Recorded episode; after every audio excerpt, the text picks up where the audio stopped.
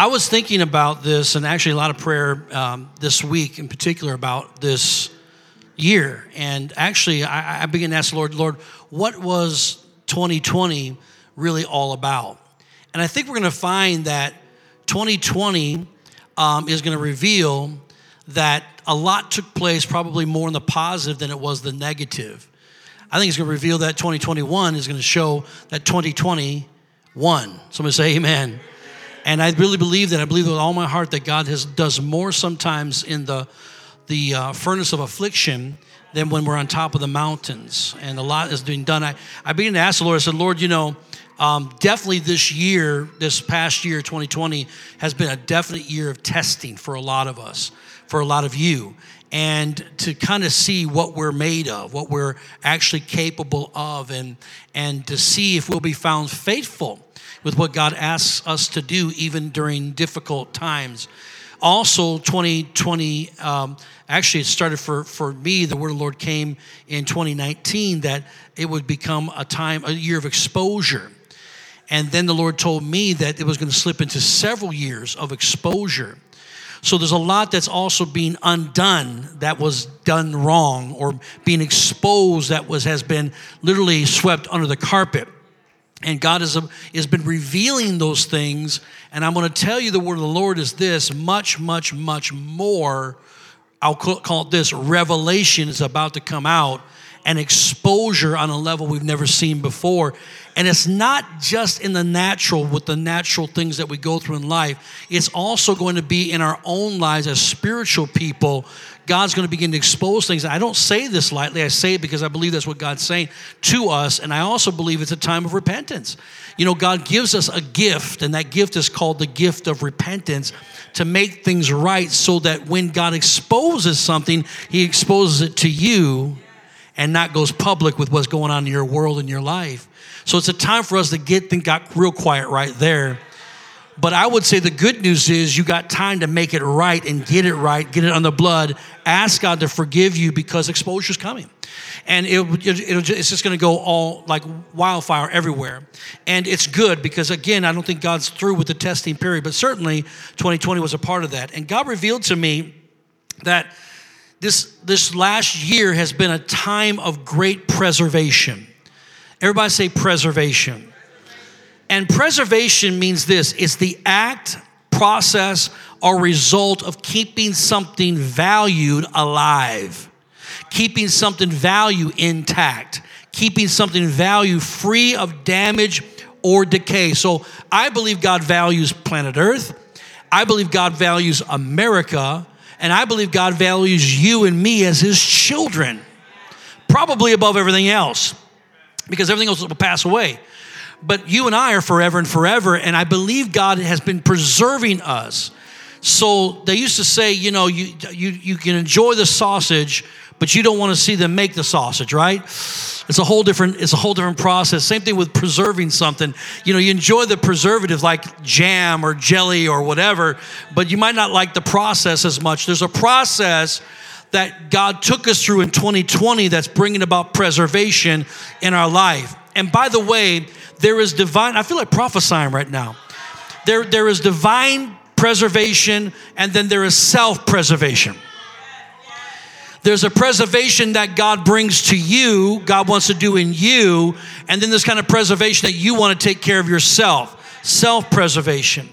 And the kind of self preservation that's about to be exposed in these days is the kind of self preservation that a man named Haman dealt with where Haman was second in charge to the king of Babylon or the Midianites at that time.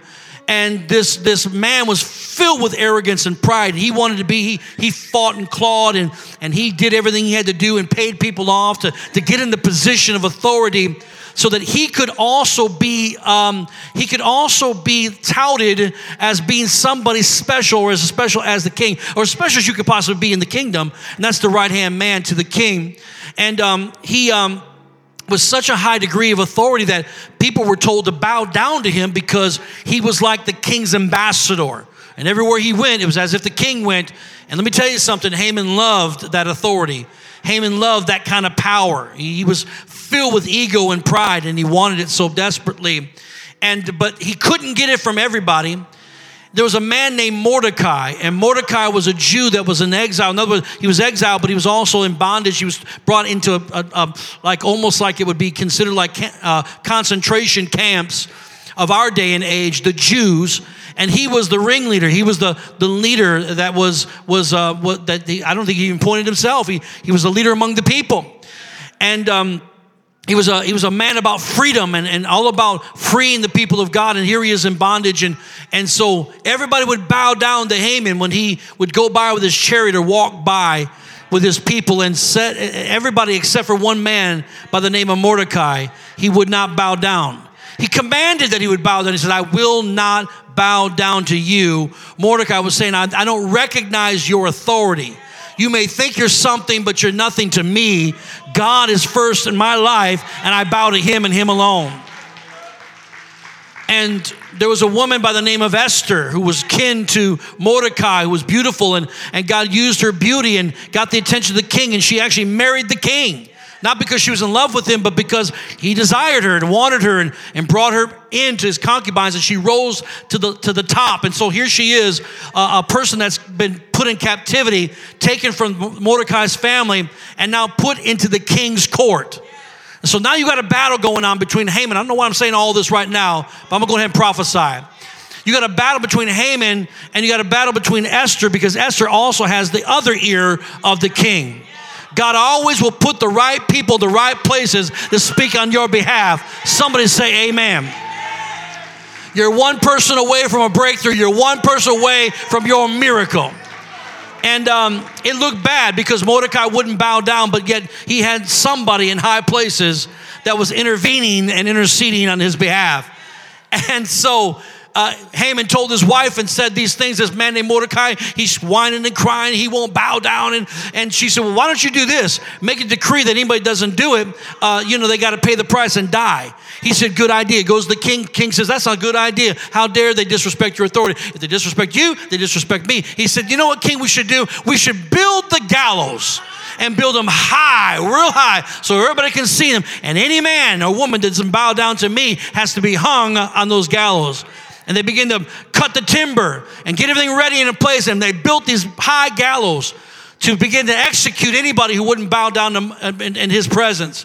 And Mordecai saw them building, he still wouldn't bow. And so the day came, without going to all the rest of the story, that Esther told the king what was in the heart of Haman and said, Here's what he's devised to do. He's devised to do it against my people. He said, What say you? He has not that authority. He tricked me. And the Bible says, the very, listen to me, when you get into self preservation, be very quick, understand, be un, quick to understand that the, the Bible says that when you begin to dig the ditch for someone else to fall into, you're going to be the one to trip and fall into the very ditch you dug. And the king said, Give me Haman. And Haman thought, Oh God, it must be my time of promotion. But in the midst of the meeting, he could feel the atmosphere switching and changing. And in his desire for self preservation, the king said, Go ahead, take him away, and the, hang him on the very gallows that he built to hang everybody else. I'm here to tell somebody and let the devil know today that the very gallows he built to string you up on the very gallows he's coming down on.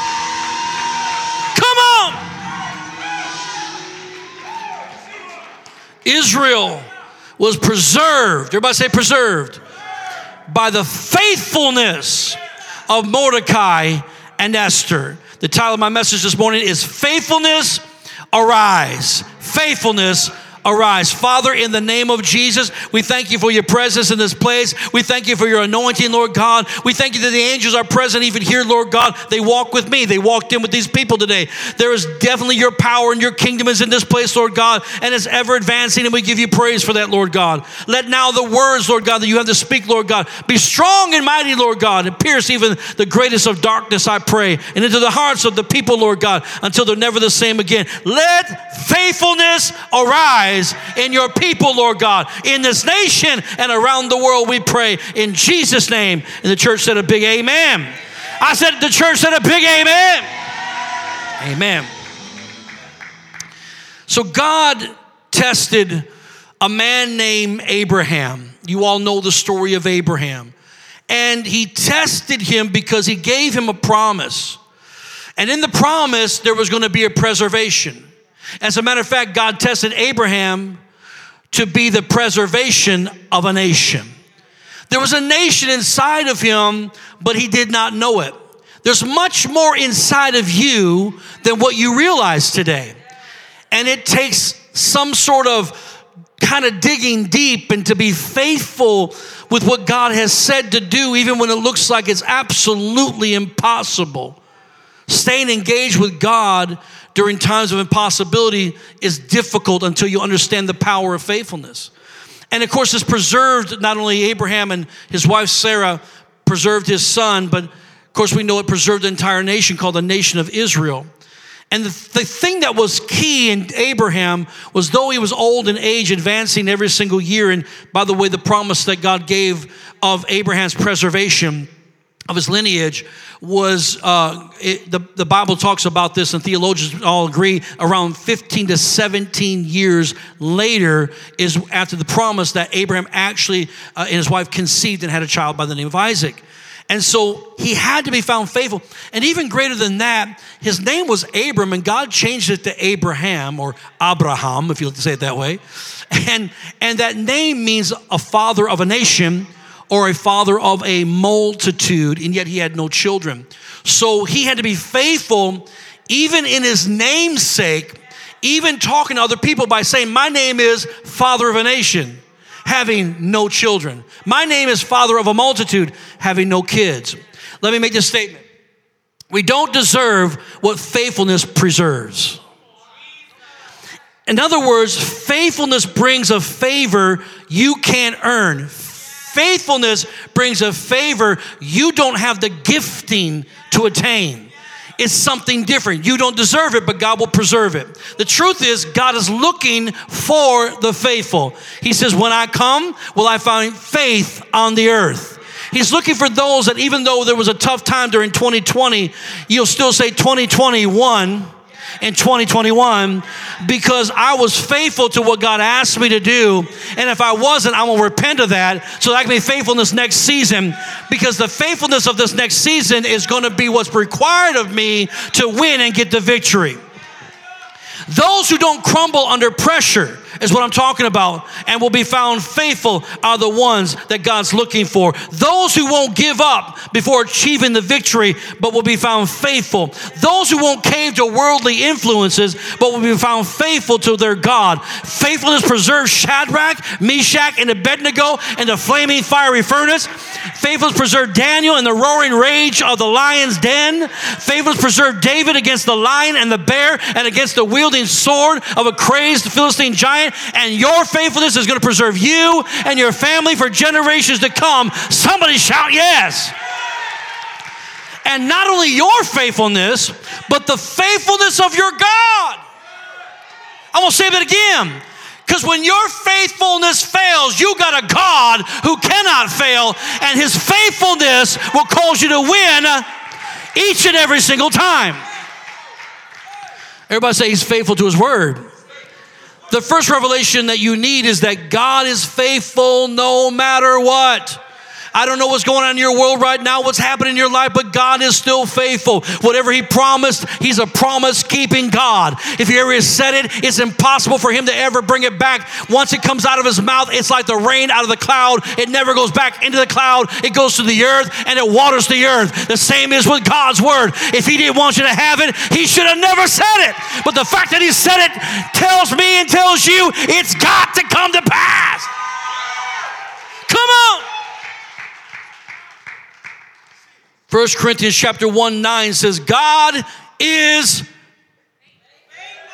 Y'all slow, but you're worth waiting on. Come on. God is faithful whom, watch this, by whom you were called into the fellowship of his son, Jesus Christ our Lord, because Jesus is the faithful promise of God for 4,000 years before he ever came on the scene. God gave a promise for Jesus to be here. So we receive that. Amplified says this God is faithful, He's reliable, He's trustworthy. Therefore, He's ever true to His promise, and He can be depended on. By him, you're called into companionship and partnership with his son, Jesus Christ, our Lord. He always will be found faithful. Faithful is the faithfulness rather is the decision to do what God requires without a time consciousness. What do I mean by that? I'll tell you what I mean by that. Because many times, did I feel a little drop over here? Did I get a little drop? Oh, I hate drops. Clearly, that what? It's starting to rain in here? Praise God. I got a little drop or something. Um, time consciousness can destroy your faithfulness. Because when you begin to put a time on what your expectation is with God, and then when you reach that time and it doesn't come to place, it can destroy your faith will ultimately, ultimately destroy your faithfulness. Be careful by putting time restrictions on God because you serve an eternal God. I just mentioned Abraham. It took him his whole life to receive that certain promise that God gave him. But look at the lineage he's got. Look at the legacy of thousands of years of God's people on the planet. And Jesus Christ himself came out of the bosom of Abraham. Somebody say amen. Yeah. Faithfulness is a decision that I make without a time consciousness or time restriction. Let me make this statement time can become an enemy of your trust in God.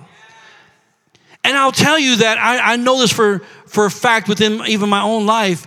I've noticed that that you know waiting is my like my strong suit. Like I, I don't like waiting. I don't know about you when someone says well i, I don't mind waiting. My mother-in-law she's she's awesome she's probably watching me right now. She's awesome. She's she's saintly because she says i don't understand why people get so upset in traffic. I thought you know you ever see that homer simpson that meme? He just starts backing up into the into the hedges. I thought, uh, that's not me. She goes, people, she gets so she goes, I don't care. It's whatever. I'll get there when I get there. I'm just as calm as I can possibly be. I'm thinking, oh my Lord. That's not me at all. I mean, I want it to be me, but that's not who I am, right? And and I don't like I don't like waiting for things to take place. And so I noticed that the longer I have to wait for something, the more it begins to wear on my trust, especially when God's promised something. Uh, something to me, it begins to wear on my trust that it will ever come to pass. And then I start looking for other avenues of how, well, maybe this will happen. Maybe that'll happen. Maybe I can do this. Maybe I can make that happen. You know, certain things you can't make happen. That, you know, what you do make is a mess. Somebody say amen. Everybody say this say, I will trust him even when I can't trace him. That's just good for your soul right there. What God starts, church, He's faithful to finish and expects us to do the same thing. Whatever he starts, he finishes. Matter of fact, he's the author and the finisher of our faith. As a matter of fact, he's Alpha and Omega, which means whatever he's begun, he's whatever he began is because he started from the end and worked his way to the beginning. He's got the plan already laid out. Nothing right now in your world that's rocked your world took God by surprise. He already knew it, and he's already made provisions for you to do what? To preserve you through your fire, to preserve you through your trouble, your trial, and your circumstance. God will make a way because God's a finisher. God wants us to follow through. I don't know about you, but I had a good dad, and, and, and I know a lot of people can't say that, and that's unfortunate. Thank God we have a good father that you don't have to look at your heavenly father like you did your father if he wasn't there, your natural father, if he wasn't there for you. He's so good. And even my dad, as good as he was, he could never match the goodness of our God. And um, my dad was uh, was uh, one of those uh, guys that uh, he believed in that you had to work. You know what I mean? So you didn't just get to sit around the house and play video games. There wasn't well, there might have been some video games when I was a kid, but they were very few and far between. You didn't have that. I mean, it was back in those days. It was get out of the house. That was your video game right there. Your parents said, get out of the house. What do you want watching TV? Ain't watching TV all day. Get out of the house. Summertime, go find something to do. And then you went and go did, it, and you don't come back to when? Till the street lights came on. Y'all must lived in my neighborhood. Amen. And so, and so that's how it was. And you know, you got a lot of trouble, but you know what? You're kind of out of their hair. It was the world we lived in. It's just the way that it was in those days. But, but my dad was, I said, Dad, I need this. I want to get a new pair of Nikes. I remember because, well, I'll tell you what, I'll get you those pair. Well, how are you to do? Because I'm to provide you a job. How many knows that's not what I wanted to hear? Give me the 25 bucks, whatever they were back in those. Give me the 50 bucks. Give it to, I'm, but no, he said, I'll give you, i I'm going to give you a job and you'll earn that money. And I, you know, and that's the way it was. And so, and then there were chores we had to do. I hated the word chore.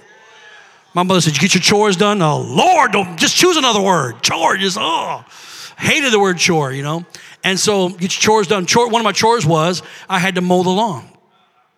And so my dad, he said, you know, would teach me. I was a little kid. I remember when I was a kid, I remember pushing the lawnmower like this. That's how small my dad had me. I was that big. I was that big, Dennis, and my dad already had me pushing the lawn. It was the way it was, right? And so I, you know, and when you're a kid, it's fun, right? It's like a, it's a machine. You get to push a machine. And then you get older and went, wait a second, I'm just doing work here. That's all I'm really doing. I'm just working. It's sweaty and hot and, you know, the gas and smell and the vapors and the cutting of the grass stinks. It's just a, it's just bad, right? So dust everywhere. So uh, what you tried to do was you tried to get that job done as quick as you could, Rich. You, you got it. So you did a, did a square. Remember the square? And, and, and the square got smaller and smaller and smaller. You didn't do the lines this way, line this way. No, no, no. Get it done as quick as it was. And we had a dog, and sometimes that dog, come on, would use the bathroom, praise God. And it would hit that thing and it'd be nasty. It would just be gross. You're stepping in it. It's just, I hated mowing the lawn. Hated it. Rocks flying. And so, but you tried to go as fast as you possibly could. And so what happens is you start you try to cut those corners. So you, you, when you get your tire, you want your tires, the wheels on the thing to line up perfectly so you don't have to do any more time on that grass as you can. So you try and so what happens you end up leaving those little slivers of lines. But you didn't care, praise God, you were done with the job. So you thought. My dad would come home and then I'll say, Boy, get up here. I come up from the basement. He says, Come on here. Look at that lawn. Is that done? Is that, that, that lawn long done to you? Pretty done. Pretty good job, I would say myself. He said, Boy, look at the, and he would start showing me, right, the details. He said, This lawn's not done until it's done. What have I told you about following through? Job worth doing is worth doing right. Some of y'all didn't hear that when you were a kid. I'm telling you right now, and it still works, right? He said, You gotta finish the job you start. Furthermore, I want I told you you got to clean that lawnmower. You're done with it. Get the garbage off the you know get the stuck grass off of there, debris off of there. Wash it down and put it back where you found it.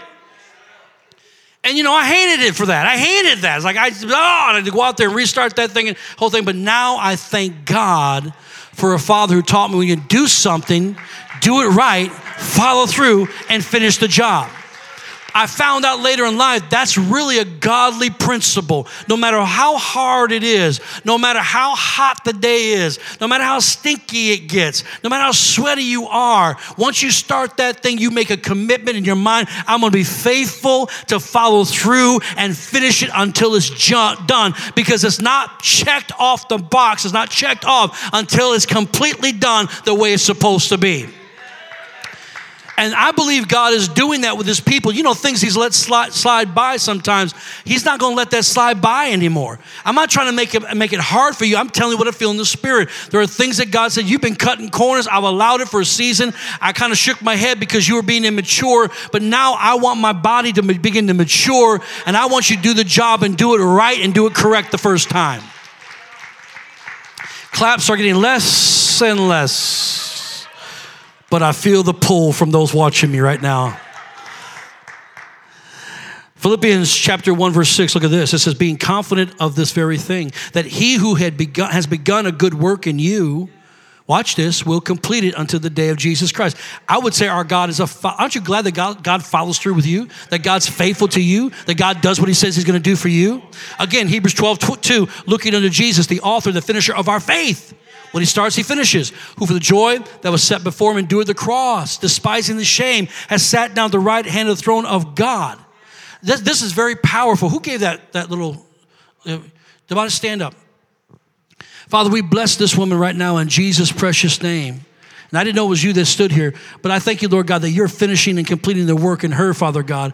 And that which you promised her, even back when she was, in, I'm, I'm looking back to 1995 and, and between 95 and 99. And Father, I thank that what you put in her when she was very, very young is coming to completion, Father God. She feels a stirring and a bubbling up, Lord God, uh, something that's beginning to happen. And yet the enemy has kept saying, no, it's not going to happen. It's not possible. That's a lie, Damaris. In the name of Jesus Christ, Christ. We release even in this moment, Father, by faith, I stand as a man of God to release the destiny that's inside of her in Jesus' precious name. Lord God, the ideas, the impressions, Lord God. Oh God, been, the dreams have been coming forth like crazy lately, Lord God. I thank you they're coming forth for a reason, Father God, in Jesus' precious name. And her and her husband are about to be blessed like they've never seen before. This is not going to be a this is not going to be a year of drought for you in your spirit or in your finances, says the Lord. You, something special is breaking forth for you. Hallelujah. I don't want to embarrass you. Are you are you thinking about having children of any kind? That's it right there. Just lift your hands. She wrote that on her seed. Come forward. Honey, come here. Honey, come here. She wrote that on her seed. Stand right here. Father, in the name of Jesus. Come on over, Bobby Joe. Lay your hands on her. Same confirmation. Father, in the name of Jesus, we release right now inside of you this woman, Lord God, the seed, not this this seed, Lord God, but that seed is going to cause her seed to become pregnant. In the name of Jesus, we release our faith, Lord God, it's going to happen. All Lord God. In Jesus' mighty name. and I pray this time next year, Father God, she's holding her promise in her hands. Somebody give the Lord a shout of praise. Come on. Come on. Amen. Yes. Yes. 2020 WON. We win.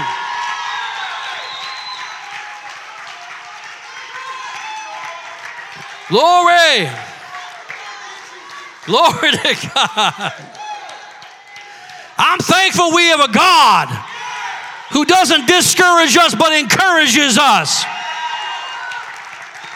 He encourages us to move ahead, try again, don't be condemned, don't go negative. Remember, I love you. You're going to make it. Press in, press on. You always got tomorrow. Come on, somebody shout yes. Glory to God. Our God will always push you to the end game. And the end game is that you will have total victory. Somebody shout, Victory is mine. Woo! Hallelujah. Let me ask you, how many times have you wanted to quit, but God just wouldn't let you? You want to throw in the towel, but God wouldn't let you. You want to say enough is enough, but our God wouldn't let you. You want to tell God, choose somebody else, but God wouldn't let you. You want to tell God, you must have the wrong person. So I'm done, but God wouldn't let you quit. Aren't you glad He says, don't quit, don't give up? Paul the apostle went to the Lord three times and he asked of the Lord, he said, uh, I want you to deal with this thorn in the flesh. We don't really know what the thorn in the flesh was. There's speculation, but that's really all that it is, is speculation. We don't know what it was, but it was something having to do with his health. And it was, it was impeding him from his assignment, he felt. And it was a difficult thing, very difficult, until he writes it down. It's in your Bible that he went to God three times and said, Lord, I'm suffering here and I need help. And each and every time, God says, My grace is sufficient for you. Just be faithful. How many think sometimes when God says His grace is just sufficient for you, you'll say, And Lord, can you give me a different word? Because we just want it fixed. We want the pressure off. We want the suffering to stop. We want to move past this point of our lives. Three times, and each time God, God says, God, God says, My grace is sufficient for you, which is to say, I need you to stay faithful. And we know that he Paul got the victory. He finally got the victory. Proverbs 24 10 says, If you faint in the day of adversity, your strength is small. Yet there are Christians who fold like accordions each and every time they're persecuted because of their faith. Well, they don't like me. I believe I am. I want to say this. I would rather be, y'all might not like this, but I would rather be with a believer that falls every single day, but picks themselves back up by the grace of God, than with a Christian who does well most days, but folds under the pressure of any attack and will not fight when it comes to it. I would much rather be with the one who falls but gets back up. You may not like this either, but, but I, would rather be with a cussing Christian that won't give up on the promises of God than a cultured Christian that knows Greek and Hebrew but won't fight. Hey, Christian, don't give up. Don't shrink back. Give the devil hell with your faithfulness, and God will preserve you. Come on. There's somebody watching me right now. You're watching me, and you're about ready to give it up. You want to take your life. I'm here to tell you the sun is going to shine tomorrow. You're this close to a breakthrough, and the devil's got you wrapped up to make you think like you're worthless. That's a lie out of the pit of hell. You keep fighting, you don't give up. Come on.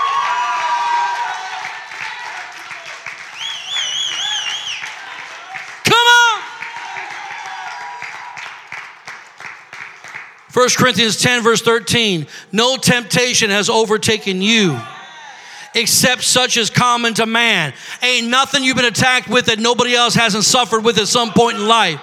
You're not that unique. And that's really good news. That's really good news because if somebody else can make it, that means you can too. But God is faithful who will not allow you to be tempted beyond what you are able, but with the temptation, but with the temptation will also make the way of escape that you may be able to bear it. So even when I feel like I'm not faithful, I can rely on my God who, will never let me down. That's got my rear guard, my front guard. He's on my left, he's on my right. I can't fall if I tried. I can lean on my God. Lean on me when you're not strong. That's the Lord saying that to you right now. You can lean on Him when you feel as if you're weak.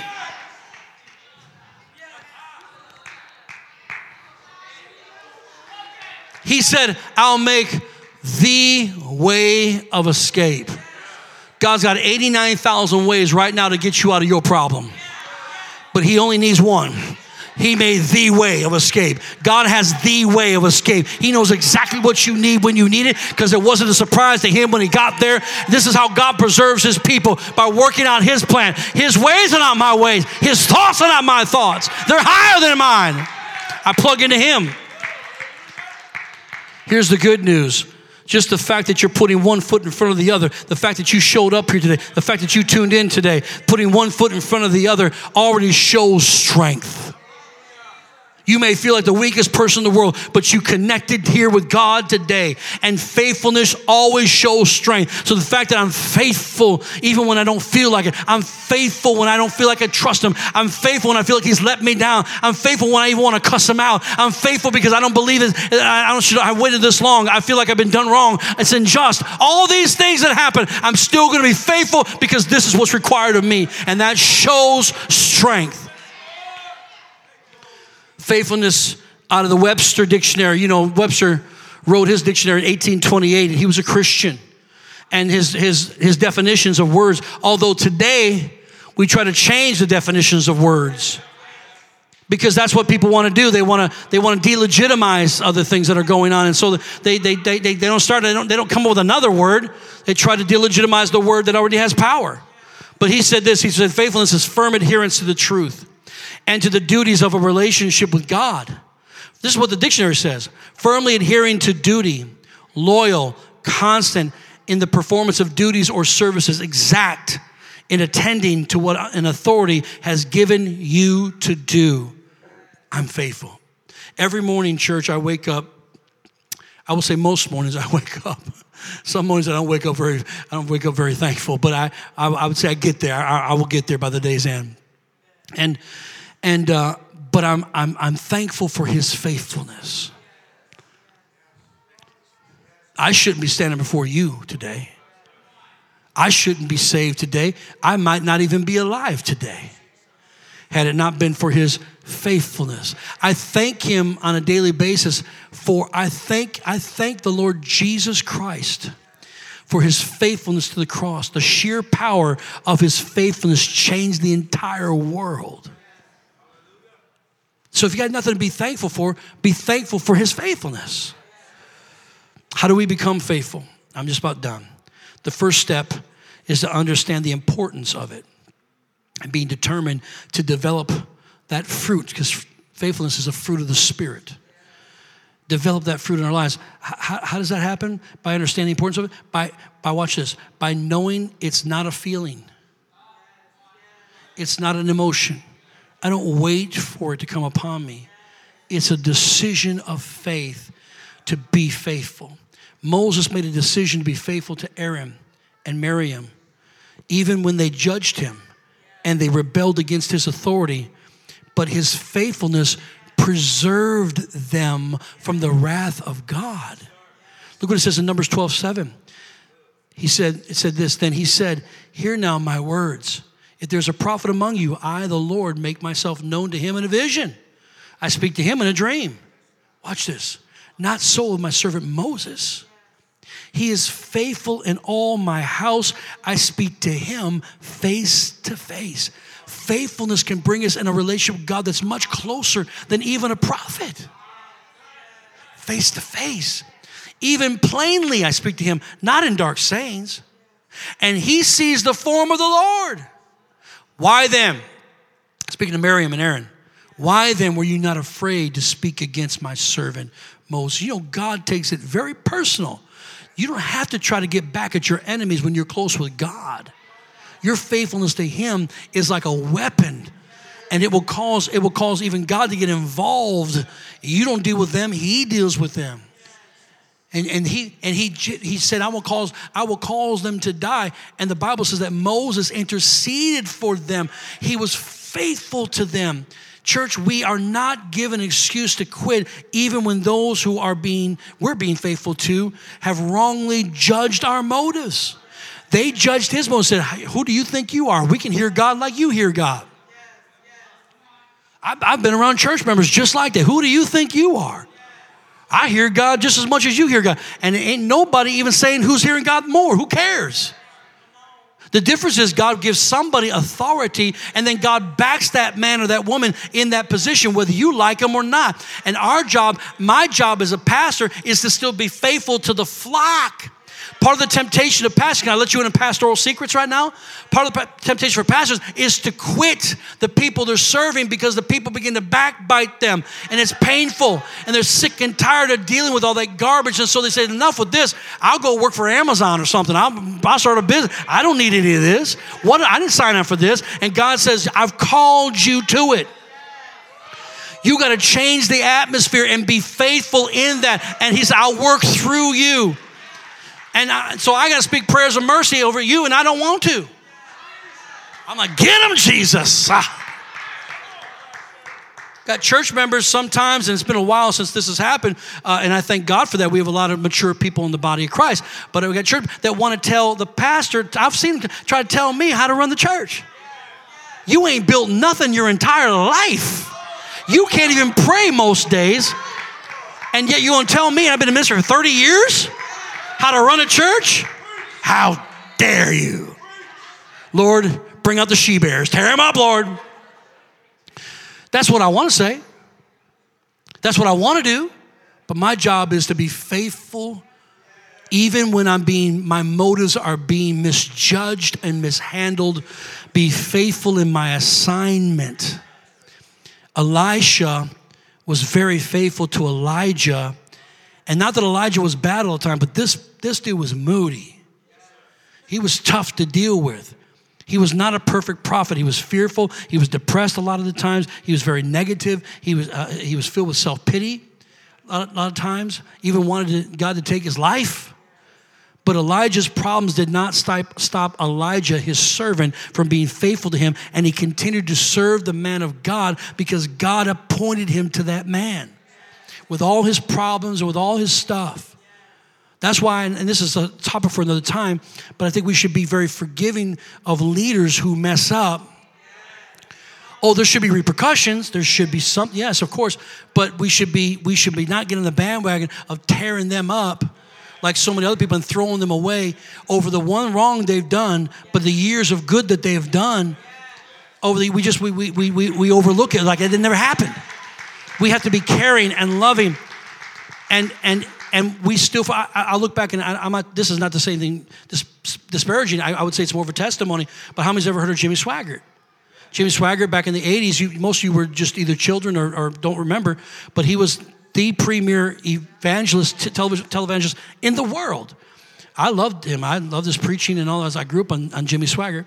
And, um, and he fell in sin in the 80s and it made huge, it made worldwide news and, and it caused a, a, a, a terrible um, uh, it caused a, a terrible um, black eye on the body of Christ uh, to where anytime you said you're a Christian, oh, you probably like Jimmy Swaggart, you know. And so it got, it got bad there for a long time. And people's uh, church attendance dropped, giving dropped, everything dropped because of this one man, right? But I tell you what's interesting to me out of all these years, he's, he's back up, he's been, he's been strong for a little while and stuff. And, um, and what was interesting to me was his son, who was an adult at the time, uh, he's probably, uh, he's got to be in his mid 60s somewhere, Donnie.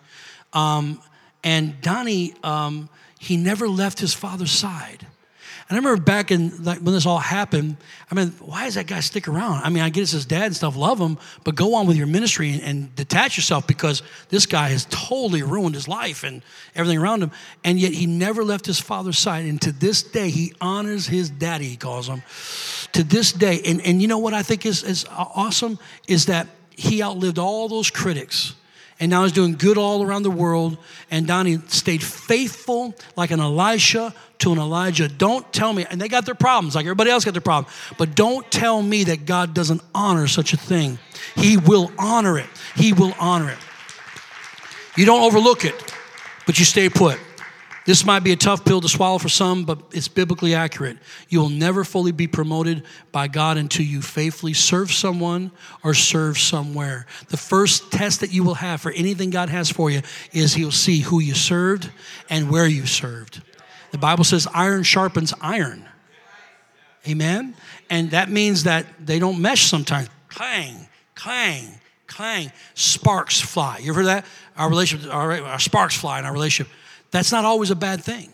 It's sharpening each other and preparing you for a greater promotion or a greater day. And some people don't, don't wait for God's promotion, they, they promote themselves. They don't wait for God to just do what God's called them to do. And I don't want to leave you here, but I want to say this one thing before we, get, we wrap it up. Um, spiritual sons and daughter, um, uh, Anivad and Clarissa. How many remember Anivad and Clarissa Mont? Part of our church for years. They were head of our children's department. And God, supernaturally, God showed me that they were going to be leaving and going to Florida. And I got a word, and they asked to see me, and I already knew. And in the word, uh, when we, we sat down, I said, Well, I want to pray for you and bless you on the way out and all that. And so we did. We had them up here. And I gave them a prophetic, I remember I gave them a prophetic word. And I said, You're going to Florida and you think it's going to be one thing, but hear the word of the Lord. You're going to start a church. Now, I said that knowing their eyes are going to bug out of their head. Like, what? Where did that come from? No intentions whatsoever of that happening. None. But I took the chance and I spoke what God said to say. And, um, and so I said that, and I said, the same spirit that's on this house, you're going to take and float to Florida, and it's going to multiply, and it's going to burn like a fire. And so, praise God, it was awesome. You know, we, we say goodbye. I said to say this they did everything they didn't, because the way you leave is how you enter. The way you leave 2020 is how you're going to enter 2021. The way they left this church is the way they're going to enter into their destiny. And when you leave wrong, when you leave angry, when you leave upset, just know that that's moving right into your next season in your life. Whether it's me or somebody else or anything in your life. And so they did it the right way. And we blessed them and sent them and all that stuff. And he started his ministry, and it wasn't the church. And I chuckled. I said, Hey, buddy. I said, You may be doing this right now, but you know what? He said, I know, I know. I'm just waiting on God to tell me. I mean, okay, uh, you know. And so I will tell you this. This month, or is it already happened? No, it's this month. Huh? This month. He sent me all the stuff. He's been talking to me actually for the last six months about it, to be honest with you. To, said, I want you to be the first one to know. Da, da, da. I'm a spiritual daddy. And I've been telling how, this is what you need to do this month, they launched their church in Tampa, Florida. And they said, they said, Pastor, what's so awesome is when we were driving around asking God, where God, where God, they finally submitted to the word, where they were driving through Tampa and they said, oh my God, oh my God. They both started crying. I said, why? They said, because we drove through Tampa it was like driving through Milwaukee. Can't explain it. It was like it was like the same spirit there is here. And then remember the word, the same spirit of this house is going to be on that house and it's going to go like a fire. Why? Because they didn't wait. Come on, to do they didn't do what they wanted to do. They waited for someone to release them in faith. They were faithfulness back there with those children, week after week with your kids, never asked for nothing. Sometimes paid for things out of their own pocket. I know that happens here. A lot of you do this. And but God saw it. And now the day is coming, they're going to pastor their own church. Somebody say amen. What God starts, God finishes. Why? Through your faithfulness, it will preserve you. You make the decision that you've already won in 2021.